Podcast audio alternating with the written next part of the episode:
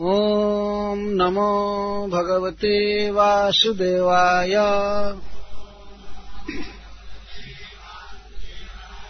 ॐ नमो भगवते वासुदेवाय।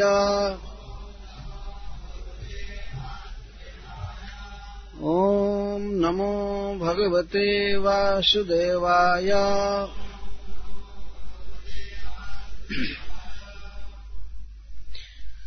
मैत्रेय उवाच। एवम् सञ्जल्पितम् मातुः। आकर्ण्यार्थागमम् वचः। सन्नियम्यात्मनात्मानम् निश्चक्राम पितुः पुरात्।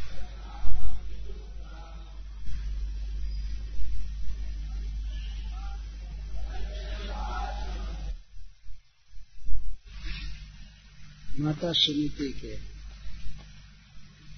अकर्ण्या सुनकर, अर्थागमान अर्थ का प्रापक वच, वचन, संयम्या, नियमन करके, वश में करके, आत्मना, बुद्धि से। आत्मान मन को निश्चक्राम निकल गए। पितु पुरा पिता के नगर से।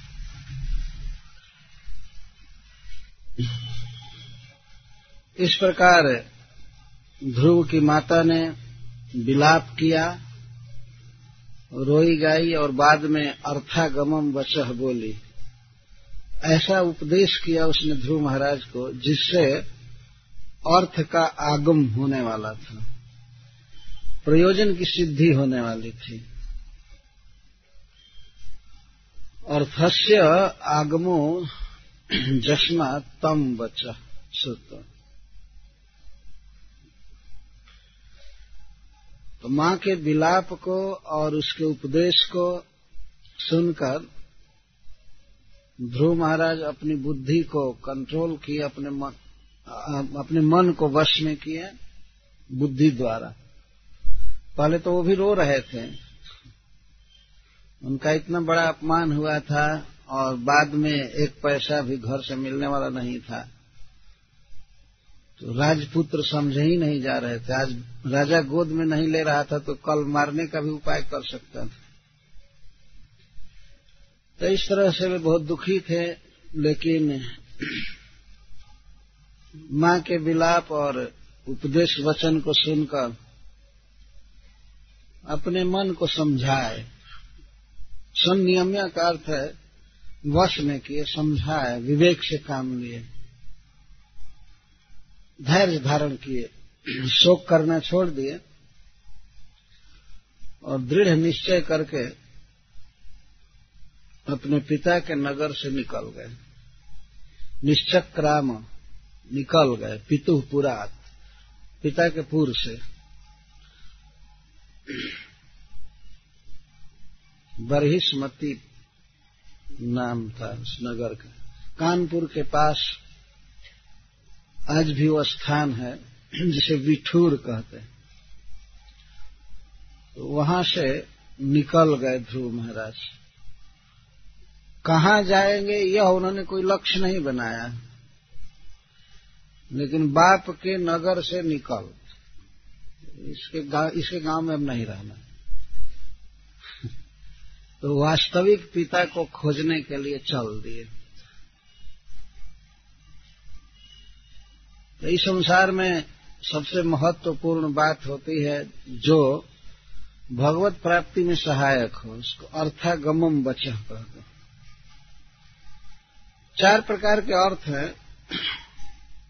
जैसे धर्म, अर्थ, काम, मोक्ष उनको पुरुषार्थ कहा जाता है, जीव का प्राप्तव्य। संसार में देवता या मनुष्य जितने भी प्राणी हैं, सभी इन चारों में से कुछ न कुछ चाहते हैं अथवा चारों को चाहते हैं, कुछ लोग। तो कुछ चाहते हैं कि हम ऐसा शुभ कर्म करें जिससे हमें स्वर्ग आदि की प्राप्ति हो, और कुछ चाहते हैं हमें धन प्राप्त हो इस संसार में सुख से जीने के लिए, और कुछ चाहते हैं कि हमें प्रचुर इंद्रिय भोग मिले अच्छा खाना मिले अच्छा वस्त्र, मकान, और सब कुछ मिले, और कुछ लोग संसार से उब जाते हैं। तो वे मुक्त होना चाहते हैं। यहाँ सुख की भावना नहीं करते। तो उस वो लोग जिस लक्ष्य को प्राप्त करना चाहते हैं, उसे मुक्ति या मोक्ष कहा जाता है। ये चार पुरुषार्थ हैं। यहाँ पर जो उपदेश किया सुनीति ने, उसके द्वारा ध्रुव महाराज को बहुत बड़ा साध्य प्राप्त होने वाला था। भगवान का दर्शन होगा और भगवान से वो चाहे जो कुछ भी मांग सकते थे। इसीलिए श्री मैत्रेय जी कहते हैं अर्थागमम वचन अर्थ की प्राप्ति कराने वाला वचन। तो श्रीमद भागवतम में क्या है? वचन है, शब्द भरे पड़े हैं, लेकिन ये शब्द हमारे लिए बहुत सहायक हैं। इसीलिए आचार्य लोग कहते हैं, भागवत पढ़ो, भागवत सुनो यह सबसे बड़ा मित्र है इस संसार में हम लोगों का। भगवान की लीलाओं पर प्रकाश डालता है, भगवान के स्वभाव पर, दया पर, कीर्ति पर, और यह भी बताता है कि किस भक्त ने कैसे भगवान से प्यार किया और किस प्रकार साधना करके बड़े बड़े भक्तों ने भगवान को प्राप्त किया। यह भी दिखाया गया है कि अत्यंत जागतिक धरातल पर गिरे हुए लोग भी किस तरह भगवान को प्राप्त किए। किसी साधु के संग से। जैसे पूर्वा महाराज, जजाति महाराज हरिण की आसक्ति में पड़े हुए राजर्षि भरत भी भगवान का शरण कमल प्राप्त किए, भजन करके। तो इस प्रकार से कई प्रकार की प्रेरणा दी गई है। चाहे कोई कुछ भी कर रहा हो, नीच से नीच व्यक्ति है, पाप कर्म में लगा हुआ है, लेकिन वह भी जेन के न प्रकारेण श्री कृष्ण से संपर्क में आवे तो उसका उद्धार हुआ है। श्रीमद भागवतम इसका साक्षी है। जैसे अजामिल। अजामिल जीवन में सब पाप किया था, लेकिन संजोग से उसे भगवान नाम लेने की आदत थी। अपने पुत्र के नाम के कारण। उसके पुत्र का नाम था नारायण और उस नारायण के प्रति उसकी, उसका बहुत स्नेह था। जिस दिन नामकरण हुआ, उसके बच्चे का, उसी दिन से नारायण शब्द कहना चालू किया। चक्रवर्ती पाजी कहते हैं कि सबसे पहले अजामिल यह बोला, नारायण, मातु अंकात ममांकम आगच्छ। हे नारायण, माँ के गोद से मेरे गोद में आओ। उसी दिन उसके कोटि कोटि जन्मों का पाप ध्वस्त हो गया। इतना बोलते, हे नारायण, माँ के गोद से मेरी गोद में आओ। और इसके बाद तो हज़ारों नाम लिया था, सुलाते समय, खिलाते समय, नहाते, नहलाते समय। पूछता था अपनी पत्नी से, उस बेस्या से, नारायण खाया कि नहीं? नारायण पिया कि नहीं? क्या नारायण को बुखार आ गया है? नारायण को क्या खिलाया, क्या लाना चाहिए बाज़ार से? तो हमेशा तो नारायण मती ही थी। सर्वदा अपने पुत्र का चिंतन करता था, नारायण नारायण बहुत स्नेह से बोलता था। और अंत में जब जमराज के दूत आए तो उस समय भी नारायण पुकारा, अपने बच्चे को ही पुकारा तो भगवान के चार पार्षद आया और उसे यमपास से मुक्त कर दिए। तो इस प्रकार यह देखा गया है। तो श्रीमद भागवतम इसका साक्षी है। और सबसे महत्वपूर्ण प्रकाश किस विषय पर भागवत देता है? सबसे बड़ा प्रकाश जो इसका है, वो यह है कि भगवान एक परम सुंदर व्यक्ति हैं। उनका घर है वृंदावन, ब्रज वहाँ वे विहार करते हैं। उनके बहुत से परिकर हैं, सखा हैं माता पिता हैं। परंतु उसमें भी सबसे अधिक प्रकाश डाला गया है भागवत में। वह है कि अपनी नित्य प्रिया गोपी जनों के साथ भगवान नित्य विहार करते हैं। आराध्यो भगवान ब्रजेश तनय स्तधाम वृंदावनम, रम्या काचिद उपासना ब्रजवधु वर्गेण या कल्पिता। श्रीनाथ चक्रवर्ती जी इस श्लोक के रचयिता है, इसमें कहते हैं ब्रजेश तनय, परम सुंदर, भगवान श्याम सुंदर आराध्य हैं और उनका धाम है वृंदावन और उनके आराधना की जिस पद्धति का प्रवर्तन किया गोपियों ने, वही सबसे रम्य है। यह श्री चैतन्य महाप्रभु का मत है और भागवत प्रमाण है। इस विषय में हम लोगों का बहुत बड़ा आदर है। तत्रादरो न परम। हम लोग इसी को मानते हैं, वे कहते हैं। तो श्रीमद् भागवतम सुनना चाहिए, पढ़ना चाहिए, यह हमारे जीवन में सबसे बड़ा सहायक है, सबसे बड़ा। केवल सुनने मात्र से भगवान हृदय में बंदी हो जाते हैं। ये दूसरे ही श्लोक में वेदव्यास देव कहते हैं, धर्म प्रोजित कई तवत्र परमो निर्मत शराणाम सताम वेद्यम वास्तव मत्र वस्तु शिवदम तापत्रयोन्मूलनम। श्रीमद भागवते महामुनि कृते किंवा परैरीश्वर, सद्यो हृदय अवरुद्ध तेत्र कृत भी शुश्रूष भी तत्णात् भगवान वेद व्यास देव कहते हैं कि अब अन्य शास्त्रों की क्या आवश्यकता है? अन्य शास्त्रों की और अन्य साधनों की क्या आवश्यकता है? श्रीमद भागवतम तो सुनने की जेव ही इच्छा करता है कोई सुकृति व्यक्ति, उसी समय भगवान कृष्ण उसके हृदय में अवरुद्ध हो जाते शुश्रूष भी। इसका अर्थ है कि जब ही कोई सुनने की इच्छा करता है, उसी समय भगवान हृदय में बंदी हो जाते हैं और सुन लेने पर क्या होगा? उसको तो कहा ही नहीं जा सकता। तो श्रीमद भागवतम श्रवण की इच्छा बहुत जन्मों के पुण्य के कारण होती है, उपलब्धि। तो हम लोग, श्रीमद भागवतम से सहायता ले रहे हैं, सुन रहे हैं, जिस प्रकार सुनीति के शब्दों का सहारा लिया, आश्रय लिया ध्रुव महाराज ने तो उन्हें भगवत प्राप्ति हुई, भगवान से भेंट हुई, भगवान ने उन्हें राज्य दिया, भक्ति दिया, सब कुछ दिया। इसको अर्थागमम बचा कहते अर्थ का आगम। किसी भी व्यक्ति को अपने जीवन में प्रयास करके ऐसा वचन सुनना चाहिए। इसी के लिए साधु संग किया जाता है। साधुओं के संग से, उनके मुख से कुछ वचनामृत सुनने को मिलता है, वही सबसे बड़ा सहायक होता है। कुछ लोग ऐसा समझते हैं कि साधु का संग करेंगे, कुछ सेवा कर देंगे, बस हमारा काम हो जाएगा। होगा वो भी बहुत महत्वपूर्ण बात है, लेकिन साधुओं के मुख से सुनना सब सर्वोत्तम बात है। कुछ लोग तो ये समझते हैं कि साधु हमको देखेंगे या छू देंगे तो हम इम्पावर्ड हो जाएँगे, शक्ति संचार हो जाएगा। अब बस हम भगवान को समझ जाएँगे इस तरह का सोचना एक भ्रम है वास्तव में। कोई भी साधु भगवान के शब्दों से सहायता करता है। अवश्य उसका संकल्प या उसके चरणों का स्पर्श भी काम करता है, लेकिन सर्वोपरि बात है साधुओं के द्वारा भगवान का गुणानुवाद सुनना। इससे जीव पवित्र होता है। कोई भी महात्मा कुछ वचह देता है, कुछ वचन बोलता है। अर्थागमम वचन इस संसार में कई प्रकार के सहायक लोग हैं? आप जा रहे हैं कहीं तो ट्रैफ़िक पुलिस कुछ मदद करती है, ट्रैफ़िक लाइट मदद करता है, गाड़ी है, पेट्रोल है, जा रहे हैं, किसी से पूछते हैं।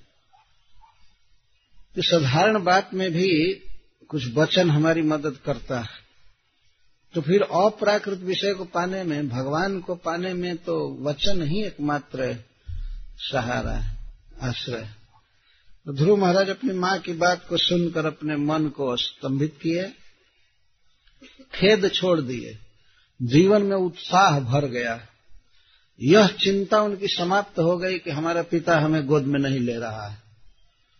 इस प्रकार का भाव आया, हमें कोई आवश्यकता नहीं है। अच्छा हुआ, मुझे अपने गोद में नहीं बैठाया और मुझे यह राज्य नहीं चाहिए। उनके मन में दृढ़ निश्चय हुआ। यद्यपि सारा निश्चय, अमर्ष में हुआ। क्रोध में भी निश्चय किए थे, लेकिन बहुत अच्छा निश्चय किए। और निश्चय करके अपने पिता के नगर से निकल गए। निश्चय क्राम पितु, पुरात का अर्थ है कि पिता के नगर से निकल गए, केवल देह भर लेकर निकल गए। ऐसा नहीं कि अपने मम्मी से मांगे कि दो चार रुपया भाड़ा दो, अब तो देखूँगा कहीं कलकत्ता भी जाऊँगा, कमाऊँगा। ऐसा नहीं। कुछ भी नहीं लिए। पिता को देखने भी नहीं गए। निकल गए। रह, रह जाएगा उत्तानपाद का नगर या महाराज मनु का नगर बहुत समृद्ध सुख से भरा हुआ अनेक सुविधाओं से भरा हुआ नगर लेकिन इतना उस बच्चे का निर्णय था कि निकल गया। निश्चक्राम पितु पुरा इस प्रकार जो भगवान के लिए चल देता है व्यक्ति तो भगवान सब प्रकार से उसका सहाय करते हैं। देखिए भगवान की कृपा। नारदस्तदुपाकर्ण्य ज्ञावा तस्य चिकीर्षितम्, स्पृष्ट्वा मूर्धन्य घग्नेन पाणिना प्राह विस्मित। जब ध्रुव महाराज नगर से बाहर निकले, कुछ दूर गए, और वे निश्चय नहीं कर पाए थे कि कहाँ जाऊँगा, क्या करूँगा, लेकिन निकल गए। भगवान का भजन करने के लिए। तब श्री नारद जी आए। सबके हृदय में भगवान है। भगवान ने मानो नारद जी को प्रेरित किया। चलो नारदश तद उपाकरण। और श्री नारद जी सुने, उपाकरण। उनसे किसी ने वर्णन किया। कि महाराज उत्तानपाद का पंचवर्षीय बालक भगवान को पाने के लिए घर छोड़कर चल दिया। अथवा ज्ञातवा तस् चिकीर्षितम। श्री नारद जी सर्वज्ञ हैं, त्रिकालज्ञ हैं, किसी के भी हृदय की बात को जानते हैं। तो वे जान गए और आए निकट महाराज उत्तानपाद के नगर के बाहर। तो कुछ लोग आपस में बात कर रहे थे। वो, वो उत्तानपाद महाराज का राजकुमार बालक जा रहा है पिता से रुष्ट होकर के। तो नारद जी ने सुना कहा जा रहा है? सारी घटना वे सुने उन लोगों से। इस श्लोक में लिखा गया उपाकर्ण्य और ज्ञातवा। उप का अर्थ होता है नैकट्य न निकटता से या पूरा पूरा आकरण का अर्थ है सम्यक कर्ण कान से सुन लेना। ये है। सब कुछ जानते हैं, फिर भी वे सुने। गाँव के बाहर, नगर के बाहर लोग बात कर रहे थे, उसको सुने। अथवा देवलोक में ही ब्रह्म लोक में ही ये चर्चा होने लगी। वहाँ बिना फ़ोन के ही, बिना ईमेल के ही सब कुछ पता चल जाता। है तो वहाँ सुने, जहाँ भी सुने होंगे। उसको सुन करके और ज्ञातवा तस् चिकित्सितम। और यह जान गए कि इसकी चिकित्सा क्या है, यह बालक चाहता क्या है तो जान गए कि यह भगवान का चरण कमल प्राप्त करना चाहता है, भगवान से भेंट करना चाहता है, और इसका यह प्रयोजन है। त्रिभुवन में सबसे उत्कृष्ट पद पाना चाहता है, सबसे बड़ा धन पाना चाहता है। वे जान गए। जानने से नारद जी को बहुत प्रसन्नता हुई। एक छोटा सा बच्चा भगवान का भजन करने के लिए चल दे, पिता के सुख सुविधा में भवन का त्याग करके तो नारद जी के लिए बहुत प्रसन्नता की बात है। इस संसार में अपना घर छोड़ देना सुख भोग त्याग देना बहुत कठिन बात और उसमें भी राजकुमार कोई गरीब व्यक्ति है जिसको कोई सुविधा नहीं है तो वो घर छोड़ सकता है, लेकिन जिसके घर में सारी संपत्तियाँ भरी पड़ी हैं और वह व्यक्ति घर का त्याग कर दे, सुख भोग का त्याग कर दे, यह बहुत कठिन बात है। लेकिन राजकुमार ध्रुव घर छोड़कर चल दिए थे तो नारद जी इस बात से बहुत प्रसन्न हुए और आए। नगर से बाहर कुछ दूर चल चल दिए थे ध्रुव महाराज तो आए। अकस्मात। तो आए तो ध्रुव महाराज ऐसे विचारों में खोए थे, ऐसे जाऊँगा, या अथवा कहाँ जाऊँ, क्या करूँ तो श्री नारद जी को देख करके प्रणाम नहीं किए। तो उस दशा में वे नारद जी को प्रणाम नहीं किए। परंतु नारद जी प्रणाम की अपेक्षा नहीं किए, वो तो ये सोचे भी नहीं कि हमको प्रणाम करें। आए निकट बच्चा छोटा था, ध्रुव और नारद जी तो बड़े थे। आकर के उन्होंने अपने दाहिने हाथ से बच्चे के सिर का स्पर्श किया। ध्रुव महाराज के मस्तक पर हाथ रखा। उस हाथ का वर्णन करते हैं मैत्रेय जी स्पृष्टवा मूर्धनी अघघ्न न पाणिना प्राह विस्मित। श्री नारद जी का पाणी कैसा है? हस्त कमल कैसा है? अघघ्न।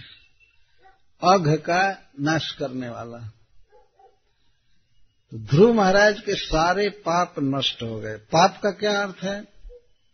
पाप का अर्थ है भगवत प्राप्ति में प्रतिबंधक शुभ या अशुभ कर्म सब ध्वस्त हो गए। अघ इसको कहता है। श्री ध्रुव महाराज ने कोई पाप नहीं किया था इस जन्म में।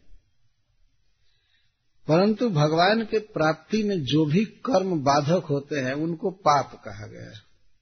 वो भले देखने में बाहर रूप से धर्म लगे, लेकिन वो पाप होता है।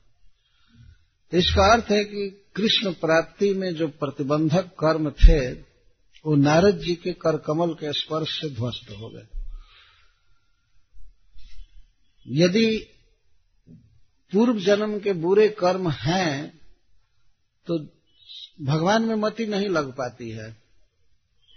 और कभी थोड़ी सी मति लगती भी है तो कुछ ही दिनों के बाद मति स्खलित हो जाती है, कृष्ण से हट जाती है।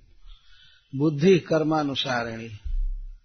किसी व्यक्ति को कोई बुद्धि मिली है या इंद्रियाँ मिली हैं कुछ भी तो पूर्व कर्मों का फल है वो।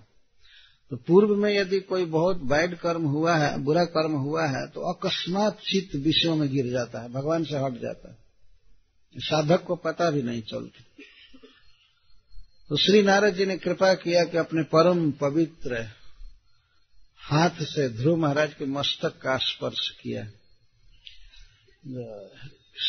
और मस्तक का स्पर्श करके कुछ स्वागत बोलने लगे। मस्तक का स्पर्श करके अपने आप में कुछ कह रहे थे। ध्रुव से प्रकट अभी नहीं कहा, अपने मन में कहे विस्मित थे।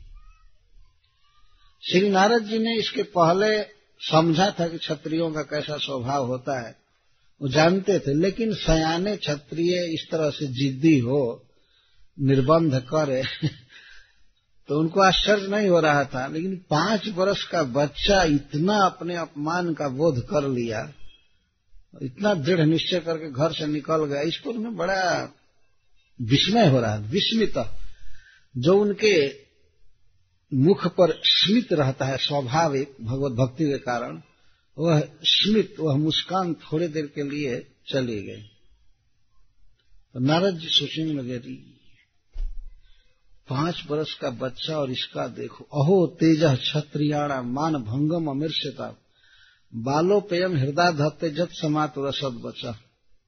नारद जी अपने मन में कहते हो देखो क्षत्रियों का कैसा प्रभाव होता है।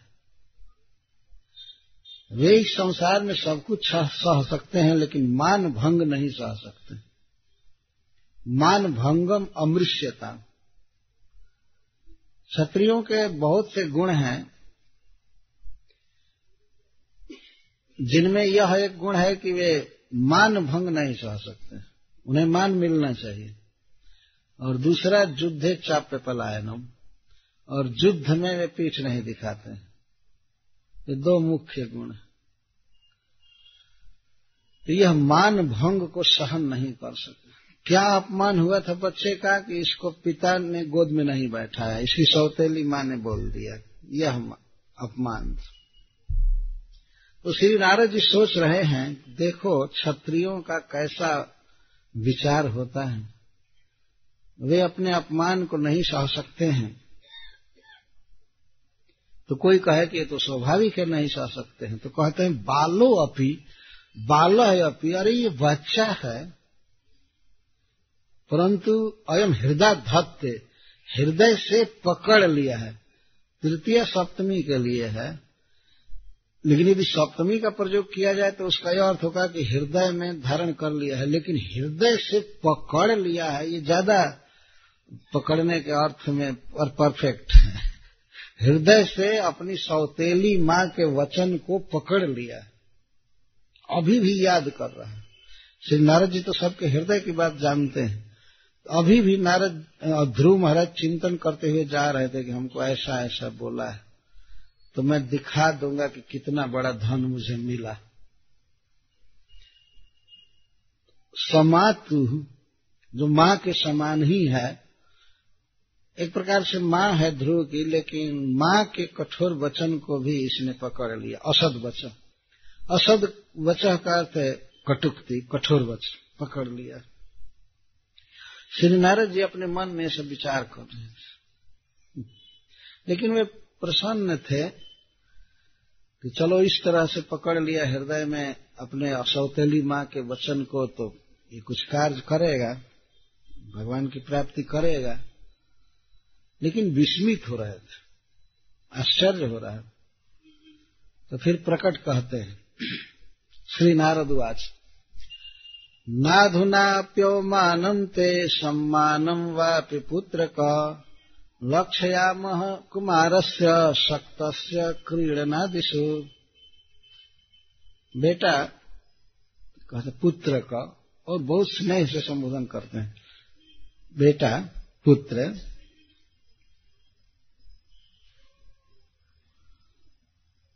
तुम क्यों घर से जा रहे हो? पहले उन्होंने ऐसा पूछा कि तुम क्यों घर से जा रहे हो? कहाँ जाओगे जंगल में? कहाँ खाओगे? कहाँ सोओगे? क्यों घर छोड़ करके जा रहे हो? ध्रुव ने तुरंत कहा, मेरी सौतेली माँ ने मुझे इस तरह से कहा है। अभी भी क्रोध में बोल रहे थे। मेरा बहुत बड़ा अपमान हुआ है। तो इसका उत्तर देते हुए श्री नारद जी कहते हैं, कुमारस्य क्रीडनादिशु शक्तस्य अभी तो तुम कुमार हो, छोटा सा बच्चा हो, इस उम्र में तो बच्चे खिलौनों में आसक्त रहते हैं। तो छोटे छोटे बच्चों का कोई अपमान कर दे या उनको कोई मान दे दे तो उस, उन पर तो कोई प्रभाव पड़ता नहीं है। अभी क्या तुम्हारा सम्मान और तुम्हारा अपमान? वास्तव में छोटे छोटे बच्चों का अपमान कर दिया जाए या उनको सम्मान दिया जाए तो वो उसका कोई अर्थ नहीं समझते हैं। कोई छोटा बच्चा मान लीजिए हो और भाषा भी न समझता हो परफेक्ट उसको कहिए कि हम तुमको नोबेल प्राइज दे रहे हैं। तो कुछ समझेगा ही नहीं कि नोबेल प्राइज का क्या मतलब। तो उसके कारण वह अपने को बहुत धन्य नहीं समझेगा। और कोई डांट दे, गाली दे, तब भी उन्हें कोई अपमान का बोध नहीं होता। अभी बुद्धि इतनी विकसित नहीं होती है कि मान अपमान को पकड़ सकें, समझें कि ये अपमान होता है और ईमान होता है। हाँ उनका कोई खिलौना छीन ले तो दुखी हो जाते हैं। सख्तस्य क्रीडनादिश। उनके हाथ से कोई खिलौना छीन ले, गेंदा छीन ले, और छीन ले तो रोने लगते हैं।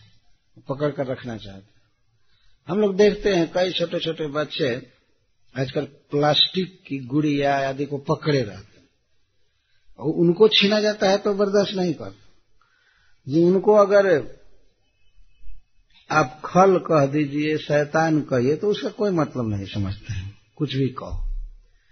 और कोई बच्चों को जाकर के प्रणाम करे नमो ओम विष्णुपादाय, कह करके तो उसके कारण उनको कोई प्रसन्नता नहीं होगी। इसका क्या अर्थ है? जाकर किसी छोटे बच्चे को, तीन वर्ष के बच्चे को कहिए, हे भागवत पुरुष, हे महाभागवत तो क्या समझे? तो श्री नारद जी कहते हैं कि तुमको क्या इससे मतलब? तुम्हारा कहाँ अपमान हो रहा है, कहाँ मान हो रहा है? अभी तो तुम्हारे खेलने का समय है, खाने का समय है, जाओ घर में, रहो, क्या इतना पकड़ना कि हमारा अपमान हो गया, हमारा ये हो गया, वो। मैं नहीं समझता हूँ कि तुम्हारा अपमान हुआ या मान हुआ। यदि तुमको गोद में नहीं लिया गया, नारद जी ने यह भी कहा है, दूसरी जगह लिखा गया है कि महाराज उतान पद गोद में नहीं लिए तो वे तो मेरे शिष्य हैं। चलो मैं कह देता हूँ, आज से वो लिया करेंगे, रेगुलर तुमको गोद में लेंगे। ध्रुव ने कहा, हमें उसकी गोद चाहिए ही नहीं। हमको वो गोद नहीं चाहिए। इतना उनके हृदय में अपमान के वचन चुभ गए थे कि वे नहीं चाहते थे। पर नारद जी दिखा रहे हैं वास्तव में हम भक्तों को कि किस प्रकार से भगवत प्राप्ति के लिए निश्चय करना चाहिए, साधन करने में तत्पर रहना चाहिए। तो कहते क्या तुम्हारा मान अपमान? तो फिर कहते हैं, विकल्पे विद्यमान न संतोष हे तव पुंसो मोह मृत्य भिन्ना, जल लोके निज कर्म भी। और यदि यह मान भी लिया जाए कि हाँ अपमान और मान होता है, अपमान और सम्मान से कोई व्यक्ति प्रभावित होता है मान भी लिया जाए तो इस विषय में अपमान का बोध करने में या सम्मान का बोध करने में व्यक्ति का अपने मनोभ्रम के अलावा कोई तथ्य नहीं है।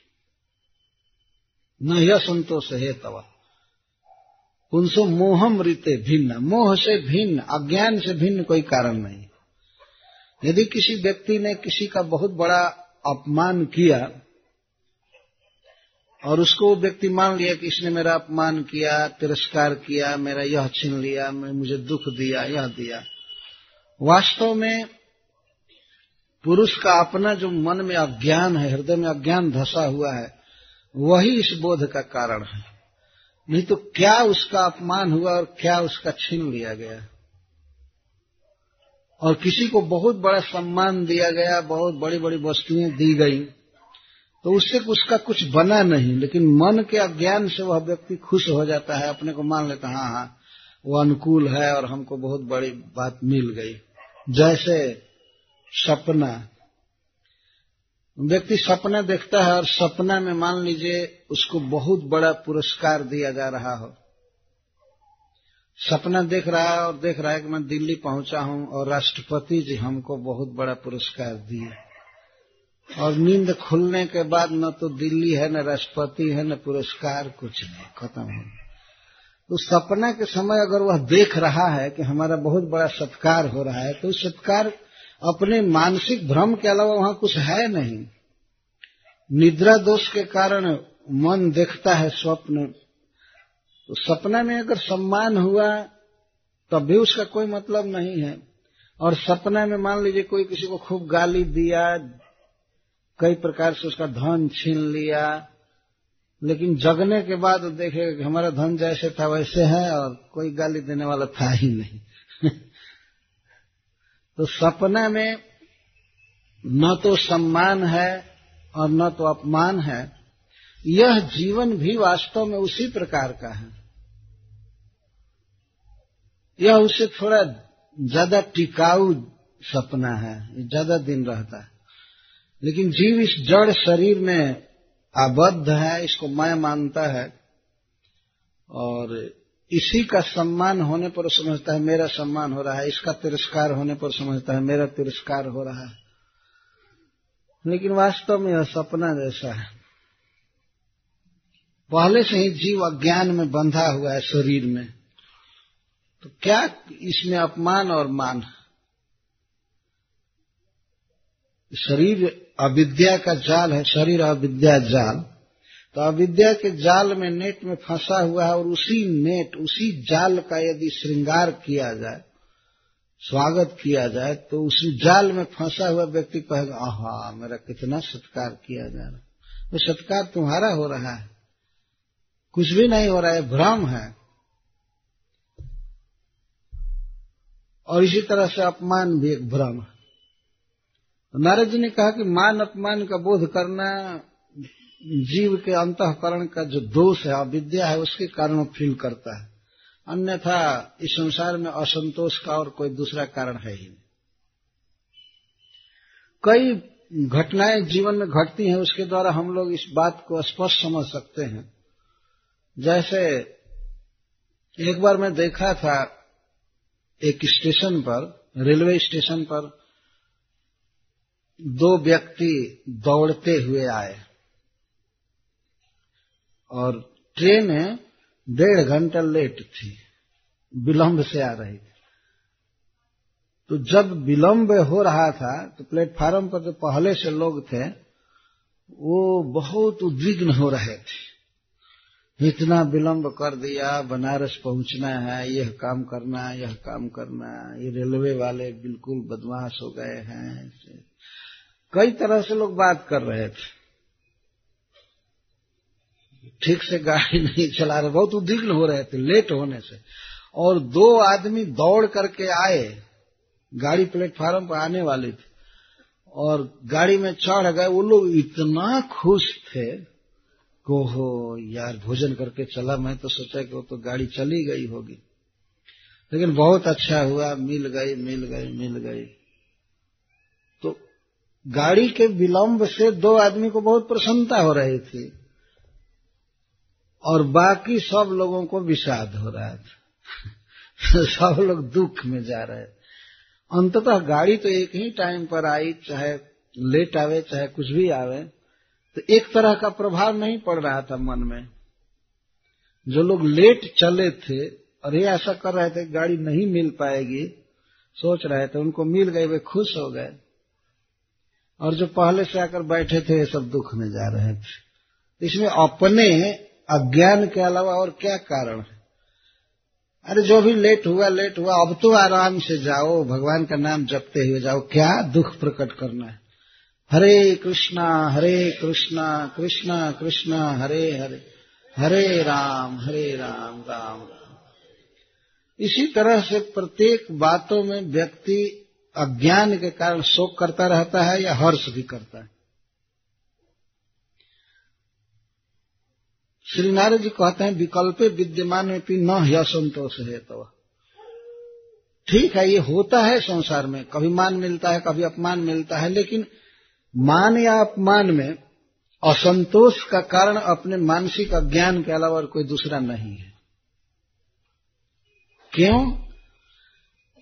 अंतिम कारण बता रहे हैं, जल लोग के निज कर्म भी।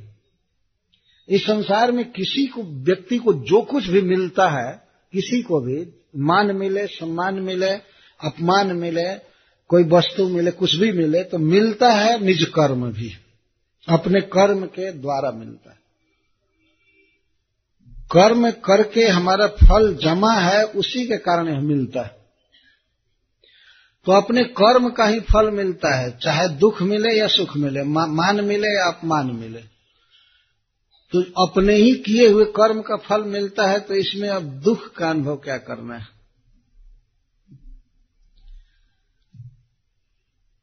कोई व्यक्ति सोचता है कि इस इस व्यक्ति ने हमको यह दे दिया, बहुत उपकार किया, यह किया, और किसी को सोचता है कि यह हमारा छीन लिया, हमारा तिरस्कार किया, ये दोनों बातें सोचना वास्तव में गलत है।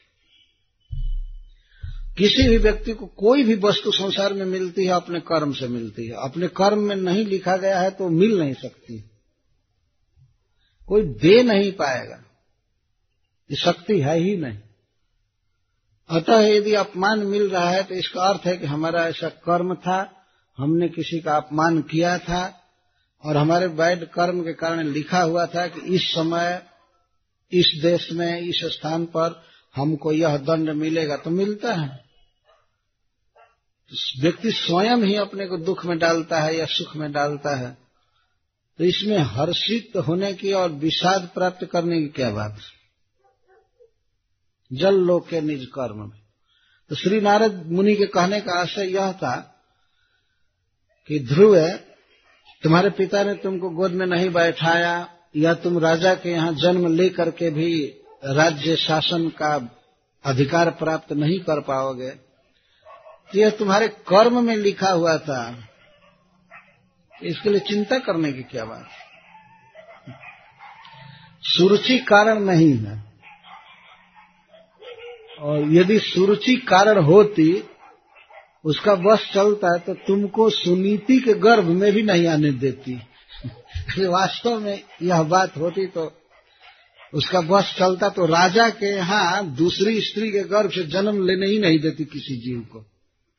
लेकिन यहाँ पर कोई भी जीव कहीं जन्म ले रहा है तो किसका अधिकार है रोकने का? कौन रोक सकता है? और किसी को पता चलता है कि किसी स्त्री के गर्भ में कौन बच्चा आ रहा है? पहले किस शरीर में था, किस जोनी में था, कहाँ का था, कौन जीव बच्चा बन करके आ रहा है, क्या पता चलता है? कुछ भी पता नहीं चलता। तो जैसे इस बात का पता नहीं चलता है कौन जीव गर्भ में आ रहा है तो कौन जीव राजा बनेगा, कौन मंत्री बनेगा, किसको क्या मिलेगा, ये सब पहले से पता नहीं होता अपने अपने कर्मों के अनुसार वो लिखा होता है, ईश्वर सब देता है कर्म फल। इसलिए बुद्धिमान व्यक्ति को चाहिए कि इस विषय में शोक न करे। परितुष्य ततस्तात तावन मात्रेण पुरुष दैव प्रसादितम जावन विक्षेश्वर गतिम बुध। इसलिए बुध पुरुष बुद्धिमान व्यक्ति को चाहिए कि दैव के द्वारा, कर्म के द्वारा या ईश्वर के द्वारा जो कुछ भी उसे मिले, उसी से अपने को संतुष्ट रखना चाहिए, खुश रहना चाहिए। इस संसार में बहुत वस्तुएँ फैली हैं। एक से एक सुंदर घर है खाने के लिए है, घूमने के लिए वायुवान है, कार है, बहुत वस्तुएँ फैली हैं, लेकिन अपने कर्म के अनुसार ईश्वर की व्यवस्था से हमको जो कुछ मिलेगा, उसी में संतोष करना चाहिए। नारद जी कहते जब तुम्हारे भाग्य में नहीं लिखा है राजा बनना, तब इसके लिए चिंता करने की क्या ज़रूरत है? अब घर द्वार छोड़कर भागोगे, भटकोगे तो नहीं लिखा है तो नहीं मिल पाएगा। ऐसा थोड़े है कि इधर गोद में राजा नहीं बैठा है तो जा करके इधर उधर तुम फिर से राजा की गोद में बैठ जाओगे। ऐसा नहीं है। श्री नारद जी वास्तव में ध्रुव महाराज के निष्ठा को प्रकट करना चाहते हैं कि कितनी इसकी दृढ़ निष्ठा है भगवान के भजन में। यह बच्चा बोलेगा। इसीलिए सामान्य नीति का उपदेश कर रहे हैं कि जो ईश्वर दे, उसी में संतोष करना चाहिए। यदि ईश्वर नहीं लिखा है उत्तानपाद के गोद में बैठना या राज्य गद्दी पर बैठना तो क्या करोगे? अब दुख प्रकट करने से, असंतोष करने से तो और पीड़ा ही होती है। जो दे दिया ईश्वर, उसी में संतुष्ट रहना चाहिए। मानना चाहिए, हमारे कर्म का फल है, भगवान ने हमको दिया है। जो भी रूखा सूखा खाने को मिले, पहनने को मिले, साधारण घर मिले, उसी में आनंद से रहना चाहिए। जिस व्यक्ति के मन में संतोष नहीं है, वो तो एसी रूम में भी जलता रहेगा। तो बाहर ठंडा रहता है, हृदय धक, धधकता रहता है। ये नहीं मिला, वो नहीं मिला, हमको ये अपमान हो गया, ये हो गया, वैसे। सोना के भवन में बैठा दीजिए, तब भी आदमी मरता रहेगा चिंता से। मरने वाला अगर इस तरह से है अज्ञान में तो क्या करेगी? सोने की दीवालें क्या करेंगी? और मान सम्मान कुछ भी नहीं करेगा। जब मन में अज्ञान बसा हुआ, हमको ये नहीं मिला, हमको यह नहीं मिला, हमको ऐसा चाहिए था। इस तरह से मन में आकांक्षाएँ रहती। इसीलिए परितुष्य ततस्तात हे तात, हे प्रिय ध्रुव, बुध पुरुष, बुद्धिमान पुरुष को चाहिए कि वह तावन मात्रेण परितुष्य उतने से ही संतुष्ट रहे, जावत दैव पर साधितम प्रापितम। जितना दैव दे दे, उसी में संतोष करे। ये और सबके लिए अमृत उपदेश है। ध्रुव महाराज के लिए ठीक नहीं था। यदि वे संतुष्ट हो गए होते तो फिर भगवान की प्राप्ति नहीं कर पाते। पर अन्य लोगों के लिए ये नारद जी का उपदेश बहुत अच्छा है। दैवोपसादितम। दैव के द्वारा उपस्थापित। दैव के दो अर्थ होते हैं। एक तो अपना कर्म फल और दूसरा दैव का अर्थ होता है ईश्वर। कर्म फल जड़ है, वह अपने आप नहीं मिलता है जीवों को। उसको सेट करने वाला, मोशन में लाने वाला ईश्वर होता है, परमात्मा जो सबके हृदय में। वो व्यक्ति के कर्म को जैसा उचित समझते हैं, समय पर या किसी स्थान में दे देते हैं, उसे भोगता है। तो ये दैव की व्यवस्था है, मिलेगा सब कुछ।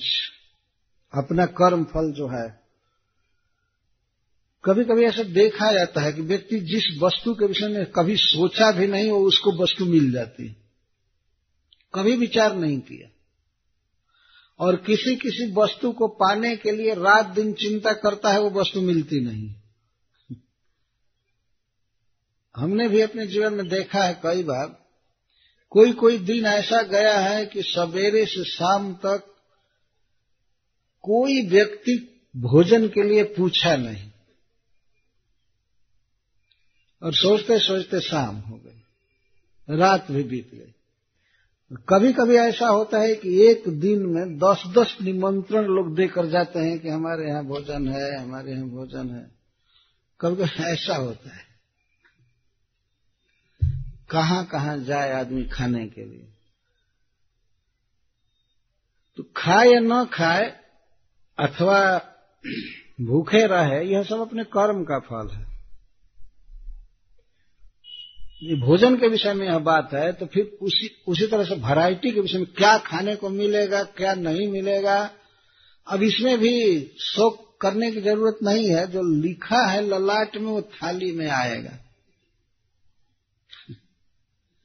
कभी कभी आदमी अपने स्त्री अपने पत्नी पर बहुत क्रुद्ध हो जाता है, इसने क्या बना दिया है? और ऐसा भी देखा गया है कि पति क्रुद्ध होकर के उस दिन भोजन भी नहीं करता हमने देखा है जो प्रकट उसको बता रहा है। एक पति अपने पत्नी पर क्रुद्ध हो गया। पर्व का दिन था। घर में पकवान बना हुआ था। तो किसी कारण से अपने पत्नी पर क्रुद्ध हो गया। और जब भोजन सामने आया तो उसने कहा, नहीं खाऊँगा। ले जाओ, हटाओ। तो बहुत विनय किए, उसके लड़के नहीं खाया, पत्नी भी विनय की नहीं खाया, जाकर के सो गया रात। रात भर भूख से छटपटाता रहा और सवेरे जब क्रोध शांत हुआ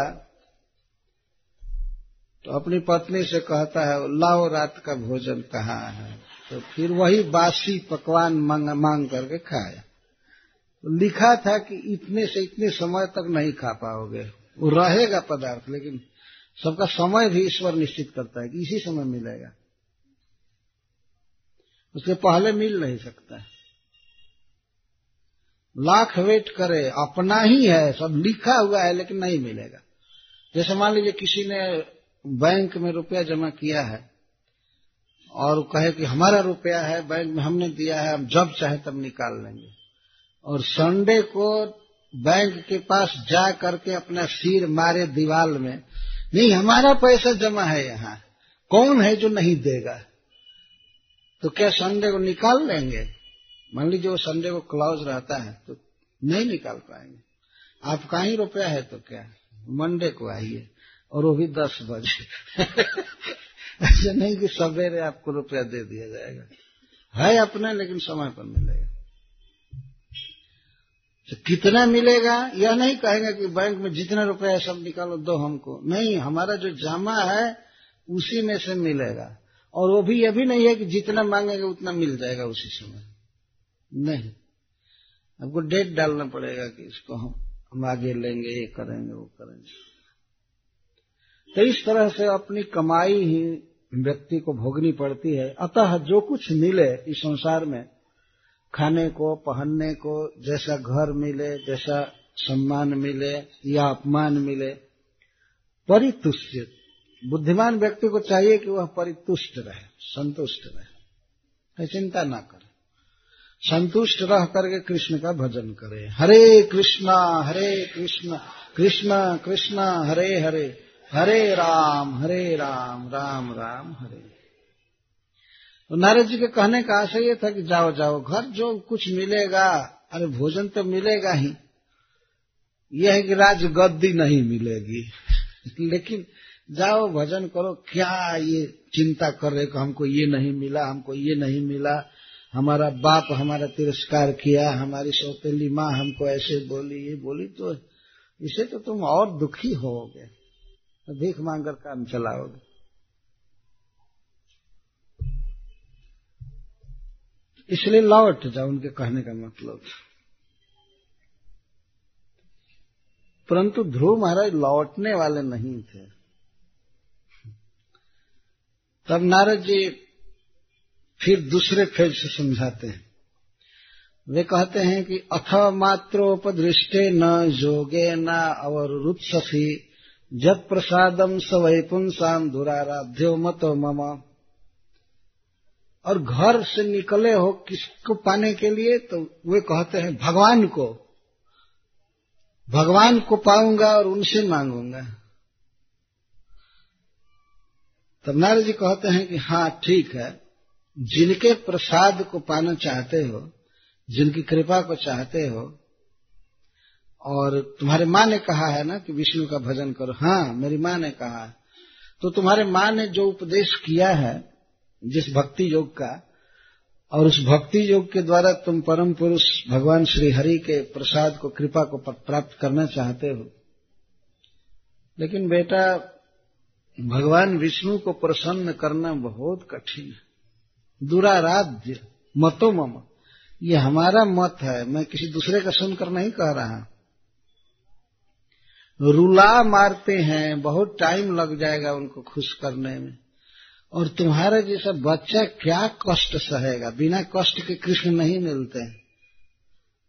बहुत कष्ट उठाना पड़ेगा। ये मैं मानता हूँ कि वे खुश हो जाएँगे, तब तो सब कुछ दे देंगे, लेकिन वे शीघ्र प्रसन्न नहीं होते। मतो ममो, मैं भी ऐसा देखा। मैं भी बहुत ठोकर खाया, रोया गया, तब जाकर हमको दर्शन दिए। मतो मामा, ये मेरा मत है। ठीक है, तुम्हारा विचार बहुत अच्छा है, तुम्हारे माँ का विचार अच्छा है। भगवान की भक्ति करने चले हो, भगवान की कृपा प्राप्त करना चाहते हो, उनकी कृपा से राज्य चाहते हो, लेकिन बहुत कठिन है, बहुत कठिन है। इसलिए विचार छोड़ दो। इनके कहने का आशय यह होता है, कि छोड़ दो, जाओ जाओ जाओ, खाओ, पियो, मौज करो, क्या ये भजन सजन सोच रहे कुछ लोग इसीलिए, इसी तरह से बोला करते हैं, ये दो दिन का बच्चा है, क्या हरे कृष्ण कर रहे हो? जाओ, पढ़ाई लिखाई करो, ये सब पागलपन मत करो। ऐसे बोलते और बूढ़े लोग कहते हैं अभी तुम्हारी उम्र हो गई भजन करने की। ये भजन करने की उम्र है, माला दिखा रहे हो। ऐसा बोलते। क्या उम्र है भजन करने की? जरा बताइए तो कोई भी व्यक्ति। जीव तो अनादि काल से ऐसे ही कृष्ण को भूला हुआ है। कोई ध्यान नहीं है कि कृष्ण हमारे प्रिय हैं, बंधु हैं, सब कुछ है। कई बार शरीर बदलता रहा बदलता रहा। और अज्ञान में पड़ा हुआ है। तो इस मनुष्य शरीर में कुछ और लेट भजन करे, कौन टाइम उसके लिए अर्लियर माना जाएगा? तो बहुत ज़्यादा लेट कर चुका है। तो मनुष्य शरीर में आ गया है, अगर बच्चा भी है और उसी समय भजन चालू करे तो वो अभी तो बहुत लेट कर रहा है। लेकिन मूर्ख लोग उसमें भी और ज़्यादा विलंब करने को कहते हैं। उनके तो कहने का आशय है कि भजन कोई ज़रूरी नहीं है, छोड़ो, ये सब क्या फालतू काम कर रहे हैं। तो इस तरह से लोग कहा करते हैं। बुरे लोग कहते हैं, ये तुम्हारा काम नहीं है। बच्चों को ऐसा नहीं करना चाहिए।